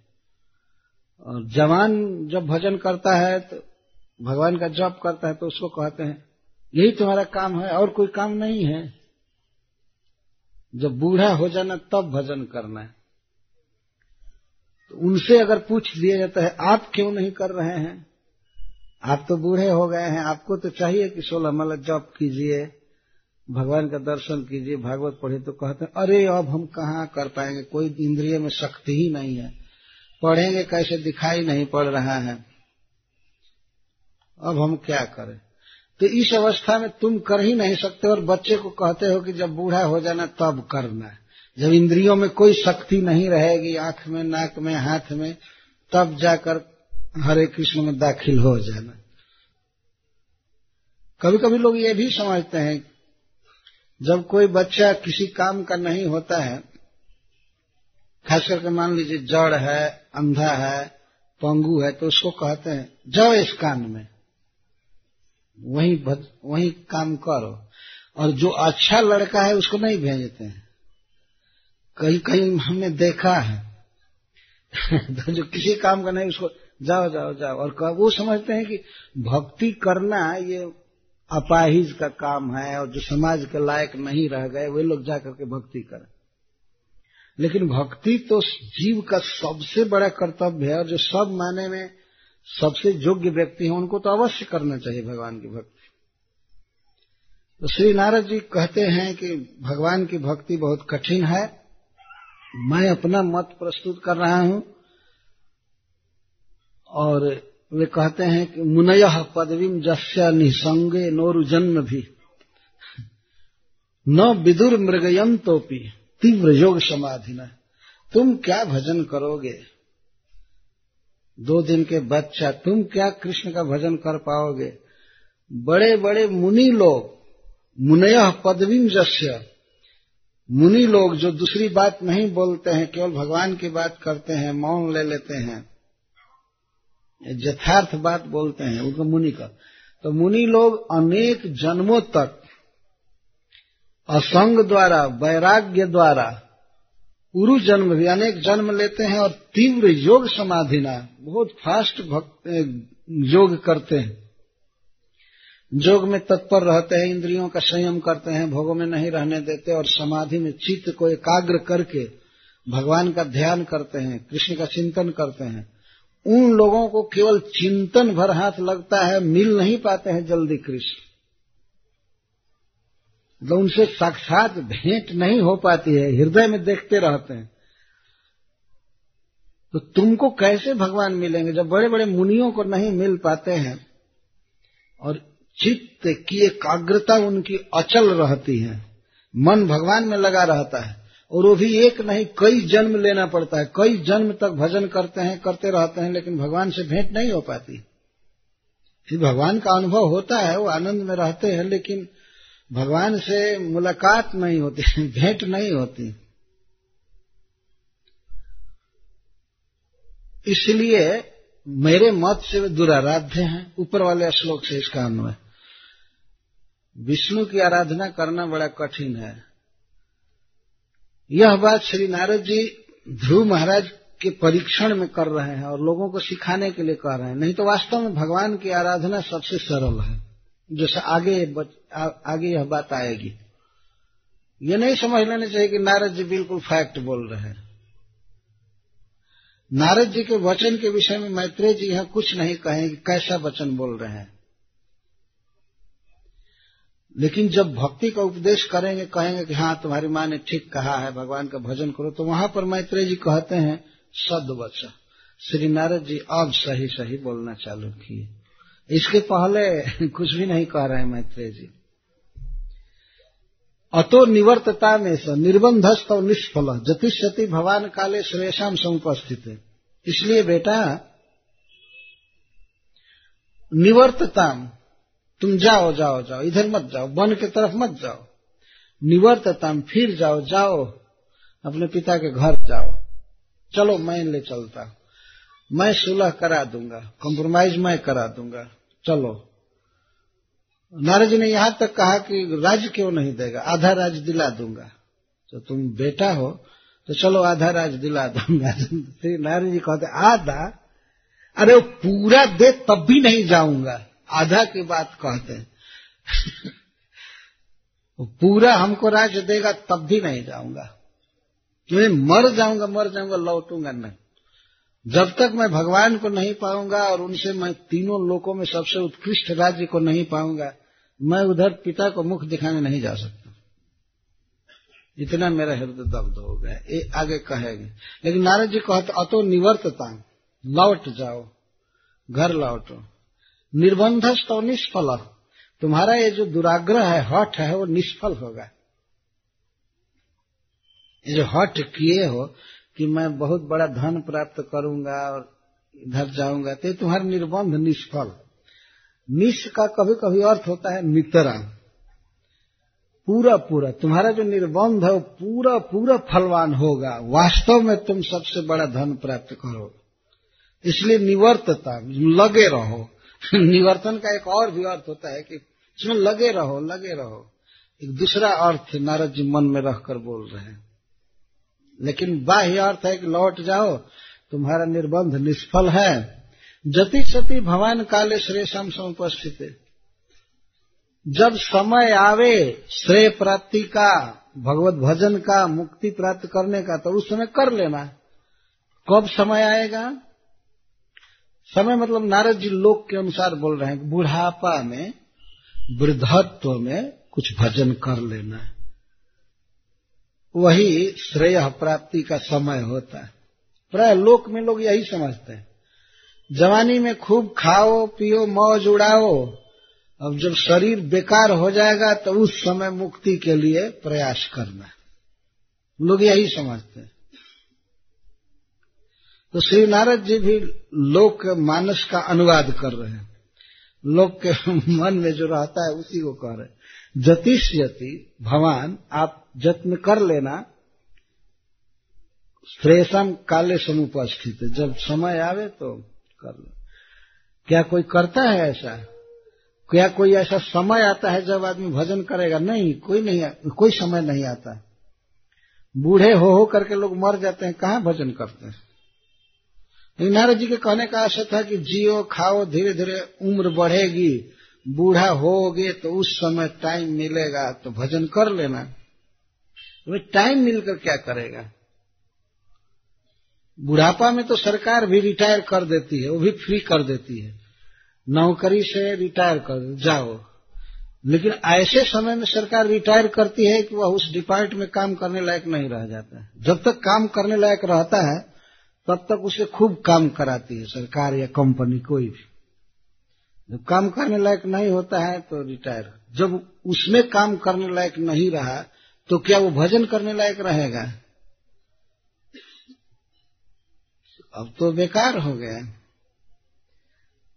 यद्यपि यह बात ज़रूर है कि कोई कितना भी वृद्ध हो, जब भी ज्ञान हो, तब वो भजन कर सकता परंतु ज्ञान होगा नहीं, ना समय बीतने से ज्ञान नहीं होता है। ज्ञान प्राप्त करने का उपाय करने पर ज्ञान प्राप्त होता है। जैसे मान लीजिए किसी व्यक्ति को आप स्कूल मत भेजिए, कोई पढ़ाई का प्रबंध मत कीजिए तो क्या उम्र बीतते बीतते अपने आप पढ़ना जान जाएगा? नहीं जान पाएगा। कितने लोग मर जाते हैं, वो एक अक्षर पढ़ना नहीं जानते। समय बीतने से क्या होगा? इसलिए जत्न करना चाहिए। बचपन में ही भगवान की भक्ति करनी चाहिए नहीं तो आगे भक्ति में मन लगेगा ये कोई गारंटी नहीं है। पर श्री नारद जी कहते हैं जाओ जाओ खेलो खाओ विवाह करो घर बसाओ बाद में ये सब करना। जब श्रेय प्राप्ति का उचित समय आएगा तब। तो, तो उचित समय क्या है? इनके ही शिष्य प्रहलाद महाराज असुर बालकों से कहते हैं, कौमार आचरित प्राज्ञो, धर्मान भागवता निहा दुर्लभम मानसम जन्म तदप्य ध्रुव असुर बालकों से श्री प्रहलाद महाराज ने कहा, हे मित्रों, बचपन में ही भागवत धर्म का आचरण करना चाहिए। क्यों? आगे क्या खतरा है? दुर्लभम मानसम जन्म तदप्य ध्रुव अर्थदम। इस शरीर का कोई ठिकाना नहीं है। कब क्या हो जाएगा? कब लकवा मार देगा? कब हार्ट फेल हो जाएगा? या कब क्या हो जाएगा? कोई ठीक नहीं। और ध्रुव, मरना तो निश्चित है, बुढ़ापा भी लगी हुई है। और इस तो बच्चे कहते हैं तो दूसरा शरीर मिलेगा, तब भजन करेंगे। अभी इस जन्म में कुछ भोग भोग ले तो कहते हैं दुर्लभ हम मान समझो। दूसरा जन्म मिलेगा ही नहीं। बहुत मुश्किल से मिल गया है। और इसी शरीर से भागवत धर्म का आचरण हो सकता है, भक्ति का अनुष्ठान होगा। इसलिए जितना जल्दी भजन करो तो उन बच्चों ने कहा कि जवानी में भजन करेंगे उस समय तो कहते अरे, जवानी में क्या करोगे? दुरा पुरेण कामे न मोहे न च बलियस उसमें इतनी कामना मन में उठेगी, इतनी कामना, उन कामनाओं को पूरा करने में बीत जाएगा सारा समय। और उस समय जब जवान बनोगे और प्रिया घर में आएगी, कथम प्रियाया। जब प्रिया घर में आएगी, अनुकम पिताया, विवाह करोगे और पत्नी घर में आएगी, उसमें मन लग जाएगा तो अब कठिन हो जाएगा भजन। अभी तो मन फ्री है, कोई उत्तरदायित्व तो नहीं है, इंद्रियों का आवेश विषयों की तरफ़ नहीं है, इसलिए कर लो, अभी भजन करो। तो कहेगा, ठीक है, बुढ़ापा में करेंगे। तो बुढ़ापा में क्या करोगे? शरीर अक्षम हो जाएगा। नहीं कर पाओगे। कई तरह से प्रहलाद महाराज ने यही सिद्ध किया कि बचपन में ही भजन करना चाहिए। और यहाँ पर उनके गुरु महाराज लोक रीति से बोल रहे हैं कि नहीं नहीं, श्रेय का समय आएगा, उसमें करना लेकिन नारद जी का भीतरी भाव यह था कि श्रेय का यही सबसे उचित समय है बस कर लो। जतिष्यति अब तुम करोगे ही बस एक, एक दो घंटे के बाद या दो चार दिन के बाद अब चालू करोगे। नारद जी के मन में भाव ये है मधुबन भेज करके भजन कराएँगे। लेकिन लोक में कैसे लोग बोलते हैं? वास्तव में जीव इतना अधिक समय बिताया है अज्ञान में इतना अधिक कृष्ण से विमुख। कि अब एक सेकेंड भी वेट नहीं करना चाहिए।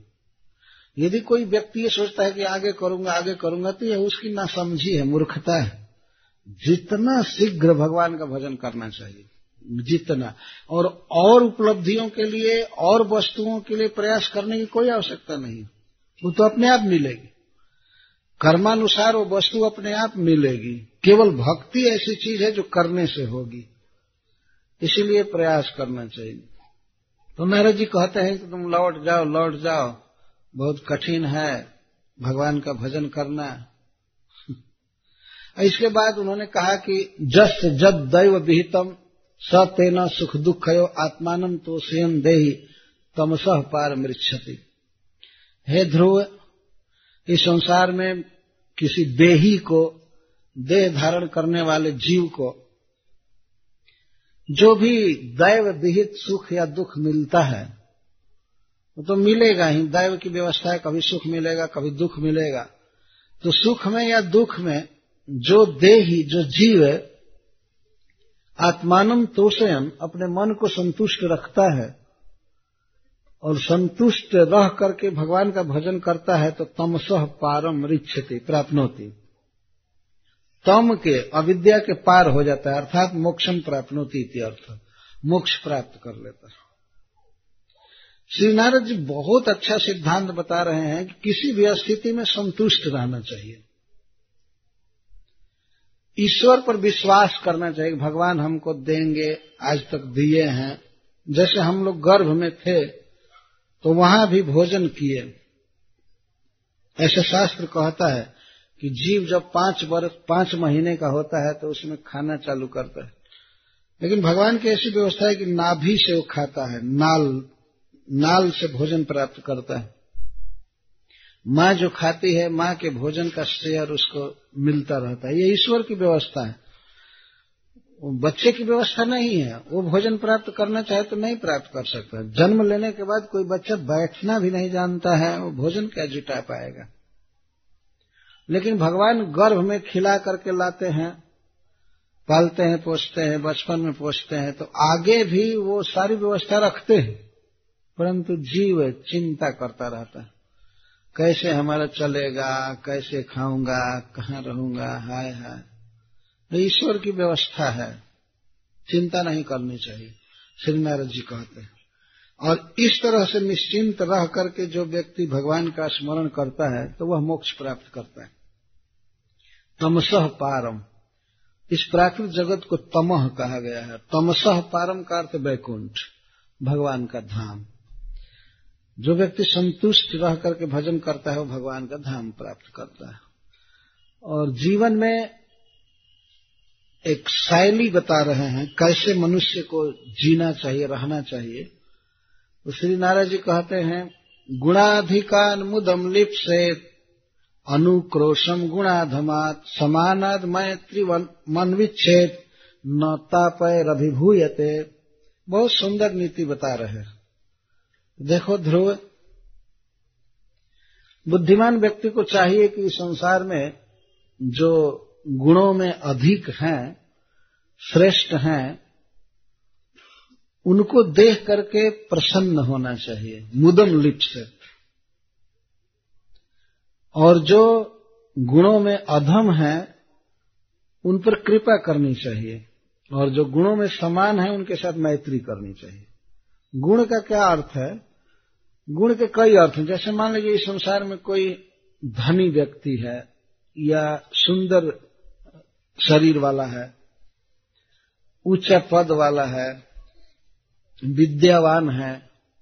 कोई बहुत पढ़ा लिखा व्यक्ति है, सुंदर शरीर है, सब तरह से सम्मानित व्यक्ति है, उसके पास काफ़ी धन है। तो ऐसे जब व्यक्ति मिले या उन पर जब विचार करना हो तो प्रसन्न होना चाहिए। गुणाधिकार मुदम लिप से यदि कोई धनी, विद्वान स्वरूप सम्मानित व्यक्ति मिले तो उसको देख करके प्रसन्न होना चाहिए। उसके साथ कभी ईर्ष्या नहीं करनी चाहिए। इस संसार में जहाँ भी जाइए तो अवश्य कुछ ज़्यादा धनी लोग, ज़्यादा पढ़े लिखे ज़्यादा सुंदर मिलेंगे। ये स्वाभाविक। तो ऐसे लोगों को देख करके जलना नहीं चाहिए। अरे इसको ये तो बहुत धनी है, बहुत सुंदर है, बहुत विद्यावान है, यह है, वह है, इसको बहुत सम्मान मिलता है। कभी ईर्ष्या नहीं करनी चाहिए, जलन नहीं करना चाहिए। उसको देखकर प्रसन्न होना चाहिए। कैसे? जैसे अपने परिवार में, मान लीजिए यदि चार पाँच बच्चे चार पाँच लड़के हैं चार पाँच भाई हैं, और एक भाई यदि बहुत पढ़ा लिखा हो जाए, और बहुत सुंदर हो और उसको बहुत उच्च पद मिल जाए, कोई मिनिस्टर बन जाए या बहुत बड़ा व्यापार करे, धनी हो जाए तो दूसरे भाई यह देख करके प्रसन्न होते हैं। न कि जलते। प्राय इस संसार में देखा गया अगर एक भाई गुणों में अधिक है तो दूसरे भाई इस बात से प्रसन्न होते हैं, जलते नहीं। तो यही बात संसार में जितने भी जीव हैं, मनुष्य उनके विषय में लागू करना चाहिए। अगर कोई धनी है, सुखी है तो उसको देख करके मुदम लिप से मोद प्राप्त करना चाहिए। न कि द्वेष, जलन नहीं करना चाहिए। अच्छा अनुक्रोशम गुणाधमात, और जो गुणों में अपने से हीन है, जो मान लीजिए हमसे गरीब हैं, या बिना पढ़े लिखे हैं, कुरूप हैं, समाज में तिरस्कृत हैं तो ऐसे जीवों को देख करके उन पर अनुक्रोश करना चाहिए। अनुक्रोश का अर्थ अनुकंपा। उनका दुख दूर करने की चेष्टा करनी चाहिए। उन पर स्नेह होना चाहिए। जैसे परिवार में यदि कोई बच्चा अपाहिज होता, हो जाता है, पोलियो हो जाता है, या किसी भी तरह से वो दुखी हो जाता है तो दूसरे भाई उस पर प्रेम करते हैं, न कि उसकी, उसका तिरस्कार करते हैं। संसार में जितने भी जीव हैं, वे सब भगवान के ही अंश हैं। ममई वंशो जीव लोग के जीव भूता सनातन। तो कोई यदि दुख में है तो उसको देख करके उस पर दया करनी चाहिए। तिरस्कार नहीं करना चाहिए। नारद जी यह कह रहे हैं। तो नारद जी के कहने का आशय यह था, बाह्य रूप से, यदि तुम्हारा भाई राजा बनेगा, तुम नहीं बनोगे तो यह देखकर तुमको प्रसन्न होना चाहिए। तो संसार में बहुत से लोग हैं जो हम लोगों से हीन हैं, विद्या में, धन में, कई बातों में तो उन पर दया करनी चाहिए, अनुक्रोश। तब वह व्यक्ति भगवान की कृपा प्राप्त करता है, जो दया करता है दूसरे जीवों पर।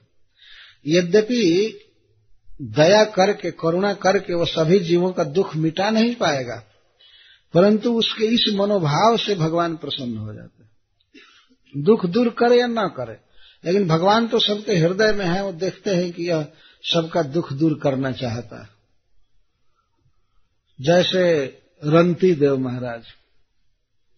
रंती देव महाराज भगवान से यही वर मांगे कि, हे प्रभु, मुझे ऐसी शक्ति दीजिए कि मैं सभी जीवों के हृदय में बसूं और उनको जो दुख होने वाला है, अकेले मैं भोगूं, वे सब सुखी हो जाए। भागवत में कथा है रंती देव महाराज ने वर मांगा था भगवान से। यद्यपि ऐसा हुआ नहीं, सबको अपना अपना दुख भोगना पड़ रहा है।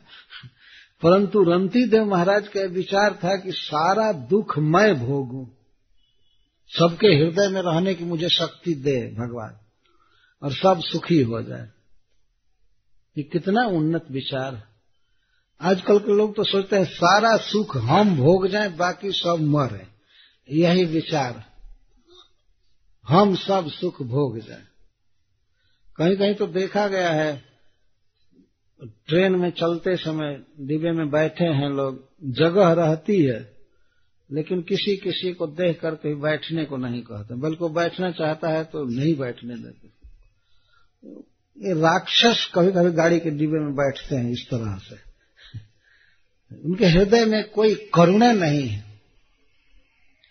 कई बार ऐसा देखा जाता है, कोई कोई स्त्री है, अपने गोद में बच्चा ली है, गर्मी का दिन है, किसी तरह चढ़ गई, खड़ा है, और प्रार्थना करती है, थोड़ी जगह दीजिए, नहीं नहीं, इधर नहीं इधर नहीं, इधर ये सब असुरों का लक्षण है यदि देवता होगा तो देवता तो सीट छोड़ करके पहले कहेगा बैठो बैठो, कोई बात नहीं। तो वो जो सुख मिलता है, किसी को सुख दे करके और उसको किसी दुखी व्यक्ति को जब सुख दिया जाता है, उसका चेहरा प्रसन्न होता है तो उसको देख करके जो सुख प्राप्त होता है, वह सुख, वो सुख भोग करके प्राप्त नहीं होता है। किसी प्यासे व्यक्ति को आप पानी पिला दीजिए और वो वो हंसने लगे तो देख करके पानी पिलाने वाले को बहुत प्रसन्नता होती है। इसलिए शास्त्र कहता है कि खाना जीव का आनंद है और खिलाना ईश्वर का आनंद है। किसी किसी को भोजन बांट करके, भोजन खा करके जो सुख मिलता है, उसे कई गुना सुख भोजन कराने वाले को मिलता है। यह तो अनुभूत विषय है लोक में। तो संसार में जीव बहुत दुखी हैं। भगवान चाहते हैं कि सब लोग एक दूसरे का दुख मिटाने की चेष्टा करें। तो नारद जी कहते हैं, अनुक्रोशम गुणाधमात। जो गुणों में अधम है, हीन है, उन पर अनुकंपा करनी चाहिए। और समानाद मैत्रिमन विक्षेप और जो समान है, अपने समान धन में है, बल में, विद्या में, रूप में, समाज, सामाजिक प्रतिष्ठा में तो उनके साथ मित्रता करनी चाहिए, स्पृहा नहीं करनी चाहिए, होड़, स्पर्धा नहीं करनी चाहिए। कि मैं इससे बढ़ जाऊँ, ये हो जाऊँ, वो हो जाऊँ, जो समान है, उनके साथ सख्य स्थापित करना चाहिए। तो ऐसा करने पर न तापैर अभिभूयते। इस तरह से जीने वाला व्यक्ति कभी भी संसार के दुखों से अभिभूत नहीं हो सकता है। न ताप ही अभिभूयते। वो जहाँ रहेगा, आनंद में रहेगा। वस्तुओं में वास्तव में आनंद नहीं है, आनंद ज्ञान में है। एक समझ में, कृष्ण भावना में आनंद है। नहीं तो कभी कभी देखा जाता है, जैसे घर में माँ है, कई बच्चे रहते हैं। तो बच्चों को खिलाती है, पिलाती है, सुलाती है, नहलाती है। और माँ देखा जाता है कि बहुत देर के बाद खाती है। लेकिन उन बच्चों को पोष करके, खिला करके उसको जो सुख मिलता है तो वह सुख बहुत बड़ा होता है। ऐसा नहीं कि वस्तुओं में सुख है, भावना में सुख है आनंद है। तो इस तरह नारद जी सिखा रहे हैं कि कोई ज़्यादा धनी है तो उसको देख करके जलना नहीं चाहिए। तो तुम्हारा भाई राजा बनेगा, तुम नहीं बनोगे तो यह देख करके तुमको और प्रसन्न होना चाहिए कि चलो, अपना भाई राजा बन रहा है। अब इस तरह से तुम मरते रहोगे कि हाय हाय, उत्तम को गद्दी मिली, हमको नहीं मिली तो इसमें क्या मरना है? इसी तरह से कोई चुनाव में जीत गया तो उसको देखकर प्रसन्न होना चाहिए, कोई बात नहीं। वो भी भगवान की सृष्टि का ही आदमी है। ठीक है। अब जब तक अगला चुनाव नहीं आवे, तब तक जलता रहे कि हाय हाय, ये क्या हो गया, ये क्या हो गया। तो समान वालों से मैत्री करना चाहिए और अधम से, अधम पर कृपा करनी चाहिए और जो अपने से उत्तम है, उनको देखकर प्रसन्न होना चाहिए। अच्छा है, भगवान की सृष्टि में यह व्यक्ति सुखी है, धनी है, विद्वान है, बहुत अच्छा है। इस प्रकार का विचार होना चाहिए। ऐसा करने से व्यक्ति दुखों से अभिभूत नहीं होगा। दुख रहेंगे, लेकिन दुखों को वही व्यक्ति हरा देगा। दुख उसे नहीं हरा पाएँगे। तो ध्रुव महाराज तुरंत बोले। बीच में मैत्रेय जी के बोलने की बात नहीं कही गई है। इसका अर्थ है कि नारद जी की बात समाप्त होते होते ध्रुव महाराज ने तुरंत जवाब दिया। सोयम समो भगवता, सुख दुख हतात्मना। कृपया दर्शित पुंसा, दुर्दर्शो अस्मद विधैष्ट श्री ध्रुव महाराज कहते हैं, हे भगवान, नारद जी को भगवान कह रहे हैं, हे भगवान, आपने जो ये शांति का मार्ग सिखाया अयम सम ये जो समझौता का और शांति का मार्ग आपने जो सिखाया, जो मार्ग सुख दुख से हत मन वालों के लिए अच्छा है, इस संसार में जीवों का चित्त सुख दुख से हत होता रहता है, प्रभावित होता रहता है, ऐसे मनुष्यों के लिए जो आपने यह मार्ग बताया वास्तव में अमृत है। बहुत सुंदर बात बताया आपने। लेकिन दुर्दर्शो अस्मत विधेयस्तु यह लेकिन हमारा जैसा, हमारे जैसा जो व्यक्ति है, जिसका बहुत ज़्यादा मन दुखी हो गया है किसी बात से, उसके लिए आपका जो ये सम मार्ग है, समझौता का मार्ग है, शांति का मार्ग, यह दुर्दर्श है। हमको दिखाई नहीं दे रहा, अर्थात हमारे समझ से बाहर बात। हम इसको नहीं समझ सकते, हमारे जैसा व्यक्ति इसको नहीं समझ पाएगा। इतना मेहनत नारद जी किए और छोटा बच्चा कह रहा है कि ये सब हम नहीं समझ पाएँगे। हमारी तो बात छोड़ दीजिए, हम कहा से समझेंगे? हमारे जैसा कोई भी दूसरे व्यक्ति नहीं समझ पाएगा इसको। नहीं समझ पाएगा मतलब हमको ये अच्छा नहीं लग रहा है। उनके कहने का ये था।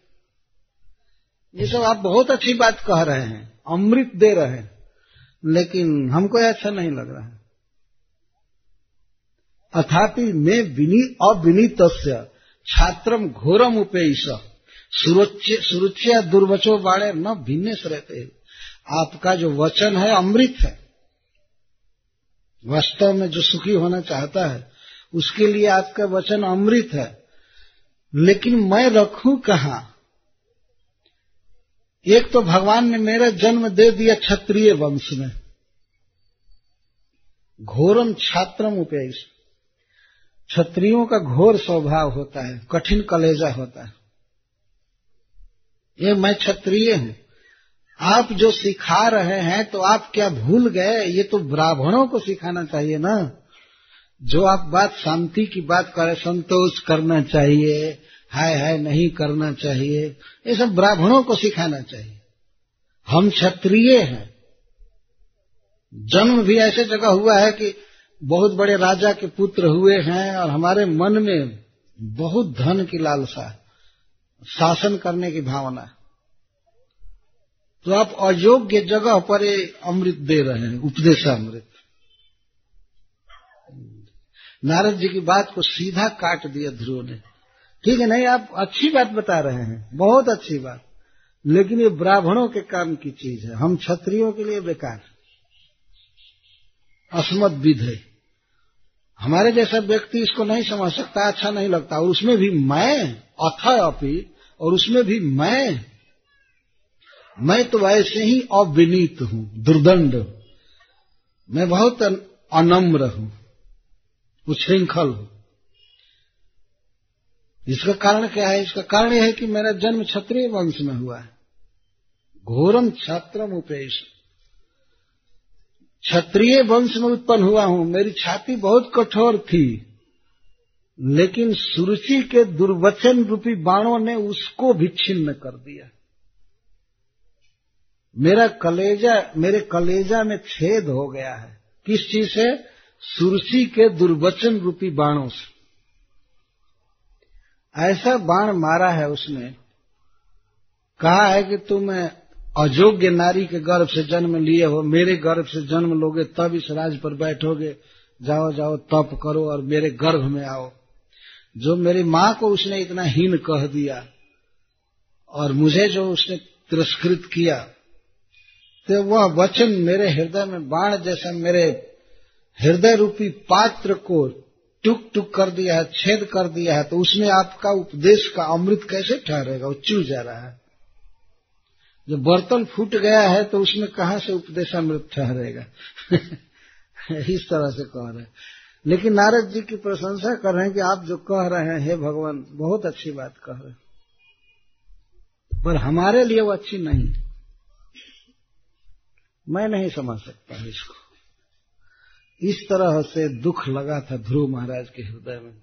और कपट से नहीं बोल रहे हैं, सत्य बोल रहे हैं। नहीं, आप कुछ भी उपदेश करें, लेकिन मैं लौटने वाला नहीं एक तरफ़ कहा जा रहा है कि गुणों में बड़े को देख करके अधिक को देखकर प्रसन्न होना चाहिए। तो यहाँ एक और है नहीं नहीं, ये सब बात हमको समझ में नहीं आ रही। हमारा हृदय टुक टुक हो गया है। मैं इस बात को नहीं ग्रहण कर रहा हूँ। आपको ये सब बात मुझे बतानी नहीं चाहिए, बताना भी है तो जाकर ब्राह्मण समाज में प्रवचन कीजिए, ये सब। हम क्षत्रिय सीधा। हम बात नहीं सुनेंगे। सुन लिए, थोड़ा यही काफ़ी है। अब श्री नारद जी मानो कहते तो चाहते क्या हो? खोल करके कहो ना। तो कहते हैं, पदम त्रिभुवनोत्कृष्टम। जिगीसो साधु वर्तव में ब्रूयस्मत पितृ भी ब्रह्मन अन्य रक्त अनधिष्ठितम। हे ब्राह्मण, हे सर्वज्ञ, मैं ऐसा पद चाहता हूँ, ऐसा राज्य चाहता हूँ जो त्रिभुवनोत्कृष्ट, तीनों भुवनों में सबसे श्रेष्ठ, अथवा तीनों भुवनों से श्रेष्ठ ऊपर का लोग चाहता त्रिभुवन उत्कृष्ट के दो अर्थ है। त्रिभुवनेशु उत्कृष्ट या त्रिभुवनाथ उत्कृष्ट। तीन भुवन है। पूरे ब्रह्मांड को तीन जोन में बांटा गया है। कोई लाइन नहीं बनाई गई है, लेकिन ऐसे तीन में बांटा गया। तो पृथ्वी से नीचे तल अतल बीतल सुतल तलातल, महातल, पटाल आदि, इनको अधह लोक कहते हैं। मध्य लोक में पृथ्वी है, और भी कुछ लोक हैं, और ऊपर स्व लोक उम भूर भुव स्व तो इन तीनों को त्रिभुवन कहते हैं। एक एक भुवन में अनंत अनंत लोक भरे पड़े हैं, एक ब्रह्मांड के भीतर। तो इस भुवन में यह पृथ्वी है, और पृथ्वी पर छोटे छोटे राज्य हैं, देश हैं, नगर हैं। लेकिन इस पृथ्वी की अपेक्षा नीचे के जो लोक हैं, तल तल बितल सुतल आदि, वो बहुत धनी है। और ऊपर के स्वर्ग आदि तो धनी है ही, पृथ्वी पर सबसे ज़्यादा गरीबी है। यहाँ का राज्य तो चाहते नहीं, सार्वभौम पद नहीं चाहते त्रिभुवन उत्कृष्ट। इंद्र आदि को जो लोक प्राप्त है, ब्रह्मा जी को जो लोक प्राप्त है उससे भी उत्कृष्ट लोग चाहते हैं। सबसे उत्कृष्ट है तीनों भुवनों में सत्य लोक ब्रह्मा जी का अपना नग, अपना लोक। लेकिन उससे भी उत्कृष्ट लोग चाहते ध्रुव महाराज। जिगीसो मैं कामना करता हूँ सबसे उत्कृष्ट राज्य की। अतः उसको प्राप्त करने का उपाय बताइए।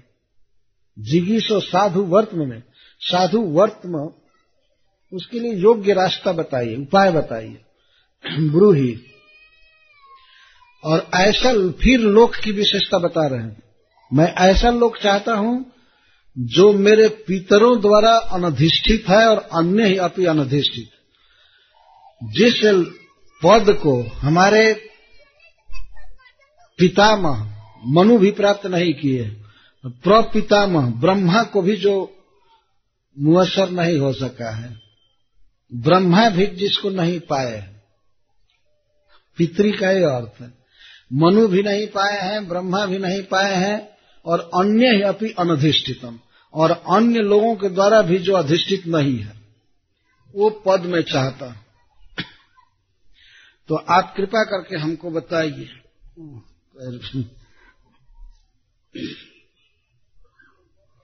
तो आप कृपा करके हमको पद बताइए। तो नारद जी ने कहा कि तो मैं कैसे बताऊँ? हमको तुम क्या समझते हो? तब श्री ध्रुव महाराज कहते हैं कि, नूनम भगवतो ब्रह्मन युंगज परमेष्ठिन। हे भगवान, आप ब्रह्मा जी के पुत्र हैं। ये मैं जानता हूँ।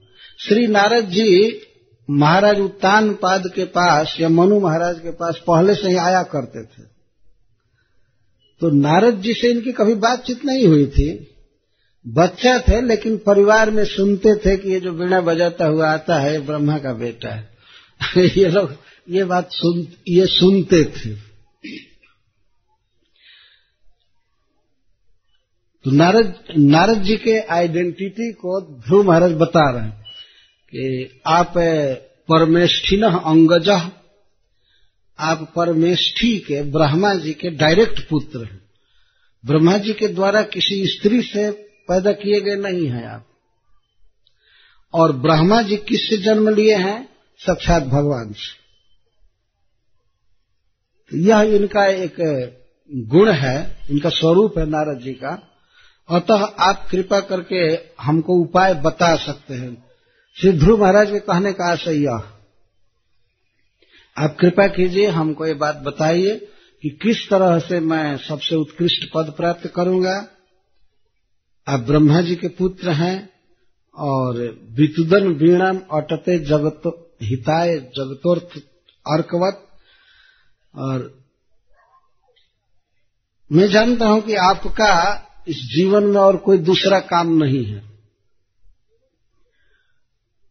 केवल जगत के हित के लिए, जीवों के हित के लिए आप अटते आप पर्यटन करते रहते, घूमते रहते। श्री नारद जी का वास्तव में सबसे महान कार्य है, श्री नारद जी भगवान का गुण गाते हुए सारे जगत में घूमते रहते। अपने साथ और कोई सामान लेकर के नहीं चलते। कोई अटैची झोला, बैग कुछ नहीं, बीड़ा लिए चलते हैं। कीर्तन का इंस्ट्रूमेंट है। कीर्तन करने के लिए वीणा लेकर के घूमते रहते हैं। वीणा वितुदन, वीणा के तारों पर स्वर उत्पन्न करते हुए झंकारते हुए, आप तीनों लोक में घूमते रहते हैं, हित के लिए। ऐसा नहीं है कि नारद जी का कोई प्रोजेक्ट कहीं खड़ा हुआ है, उसके लिए घूमते हैं। नहीं। जगत के हित के लिए घूमते रहते हैं, घूमते रहते हैं। श्री नारद जी कहीं भी जाकर के कभी किसी से चंदा नहीं मांगे होंगे, जबकि आज तक तो वो घूमते ही रहते हैं, भ्रमण करते रहते हैं। नारद मुनि बाजाए बीणा राधिका रमण नाम, सदा राधिका रमण के नामों का गान करते हुए, गुण गाते हुए घूमते रहते हैं, जगत के हित के लिए। और लोगों को भगवान से जोड़ देना, भगवान का भक्त बना देना, यही उनका काम। प्रहलाद महाराज इनके शिष्य हैं। ध्रुव तो अभी हो ही गए हैं। और कई लोग हुए, हज़ारों हज़ार, लाखों लाखों लोग जो भगवान को पा गए, श्री नारद जी की कृपा से। तो बीणा बजाते हुए घूमते रहते हैं। दृष्टांत दे रहे हैं ध्रुव महाराज, कैसे अर्कवत इस संसार में भ्रमण करने वालों में सबसे ज़्यादा भ्रमण करने वाले हैं अर्क सूर्य। आजकल के मूर्ख लोग कहते हैं कि सूर्य चलता नहीं है, पृथ्वी चलती है, लेकिन वास्तव में सूर्य चलते हैं। उनकी अपनी गति है, उनका अपना अक्ष है, रूट है, उस पर घूमते रहते हैं। क्यों घूमते हैं? भगवान सूर्य क्यों दौड़ करके इतना चलते हैं? उनका रथ है, उनका सारथी है, और एक सेकेंड में बहुत तेज गति से जाते हैं। कि जगता हितार्थम, जगत का हित करने के लिए घूमते क्या हित? समग्र जगत को प्रकाश और ताप देने के लिए घूमते रहते हैं। यदि सूर्य न हो इस जगत में तो एक दिन में सारी सृष्टि समाप्त हो जाएगी। यदि ताप न मिले तो अंधकार के बिना तो चलो कुछ देर जी भी सकते हैं प्रकाश के बिना जी सकते हैं। अंधकार में भी तो रात भर जीवित रहते हैं आदमी। यदि अंधकार रहे, सूरज मान लीजिए प्रकाश न दे तो कुछ तो काम चलेगा, लेकिन ताप न दे, तब तो दो मिनट भी नहीं जी सकते। सारा ब्रह्मांड बर्फ़ से भर जाएगा। थोड़ा सा दक्षिणायन होते हैं और बादल छा जाते हैं तो कितनी ठंडी आ जाती है। उत्तर भारत वाले इस बात को जानते शायद आप लोगों को कम अनुभव होगा। लेकिन कितनी ठंडी हो जाती है। यदि सूर्य पूरा निकाल दिया जाए इस ब्रह्मांड से तो क्या होगा? कौन जी पाएगा? जीवन की कल्पना करना भी कठिन हो जाए। ये पूरा ब्रह्मांड केवल आइस से, बर्फ़ से भर जाएगा। यदि सूर्य हटा दिया जाए यहाँ से। तो सूर्य बहुत तेज गति से भ्रमण करते हैं। जगत में लाइट और हीट डिस्ट्रीब्यूट करने के लिए। बहुत तेज गति से। जब जक्षुरेश सविता सकल ग्रहाणाम, राजा समस्त सुर मूर्ति रशेष तेजा। भगवान गोविंद की आज्ञा से सूर्य घूमते रहते, उनके चक्षु हैं। जस्या गया भ्रमति संभृत काल चक्रो गोविंद वाद पुरुषम तम हम भजामी। यह शेष तेजा। निरंतर प्रकाश निकल रहा है, निरंतर ताप निकल रहा है, लेकिन सूर्य का ताप शेष नहीं हो रहा है, प्रकाश शेष नहीं हो रहा अशेष तेजा सभी ग्रहों के राजा ये भगवान गोविंद के चक्षु हैं। तो जगत के हित के लिए घूमते हैं, इनके उगने से सबको दिखना चालू हो जाता है। आँखों का पर्दा हट जाता है, नहीं तो सूर्य न रहे तो अंधकार में हम देख नहीं पाएँगे। तो सबको नेत्र देते हैं, सबको देखने की शक्ति देते हैं, घूमते रहते हैं। उसी तरह से, हे प्रभु, आप वीणा बजाते हुए, विष्णु का गुणगान करते हुए सारे जगत में घूमते रहते हैं, सबको ज्ञान देते हैं, भक्ति देते हैं। तो आप हम पर कृपा कीजिए, हमको एक उपाय बताइए कि कैसे हमको सबसे उत्कृष्ट पद मिलेगा। सबसे धनी राज्य हमको कैसे मिलेगा, आप कृपा करके बताइए। जब इस तरह से उन्होंने आग्रह किया, तब मैत्रेय जी कहते हैं कि श्री नारद जी बहुत प्रसन्न हुए। बहुत प्रसन्न हुए उन्होंने कहा कि बहुत धन्यवाद। तुम्हारी माँ ने जो कहा है, वही ठीक रास्ता नारद जी यही कहते जनन्या विहित पंथ, स्वयं निश्रेय शायद तुम्हारी जननी ने जो पंथ कहा है, वही सबसे ठीक है। तुम उसी पर टिक जाओ। यदि धर्म, अर्थ, काम, मोक्ष में से कुछ भी चाहिए तो विष्णु का भजन करना चाहिए। केवल उसका कारण है मतलब सबसे बड़ा उपाय है हरि के चरण कमल का सेवन। धर्मार्थ, काम, मोक्षाख्य इच्छे आत्मन एकम एवं हरे सत्र कारणम पाद सेवनम। कोई भी वस्तु कोई चाहता है तो उसका एकमात्र उपाय है हरि के चरण कमल का सेवन। चाहे धर्म, अर्थ, काम, मोक्ष, चारों चाहिए, इसमें से कोई भी वस्तु चाहिए, जो पैसा चाहिए या मुक्ति चाहिए, भोग चाहिए, साम्राज्य चाहिए, इसके लिए एकमात्र उपाय है हरे पाद सेवनम। भगवान के चरण कमलों की आराधना। अब इसके बाद यह सिद्धांत बोलकर श्री नारद जी प्रैक्टिकल भक्ति योग सिखाएँगे इनको। कहाँ जाना है, क्या करना है, क्या जपना है, क्या ध्यान करना है, इस पर कल विचार किया जाएगा। बहुत सुंदर प्रवचन। हरे कृष्ण, जय श्री प्रभुपाद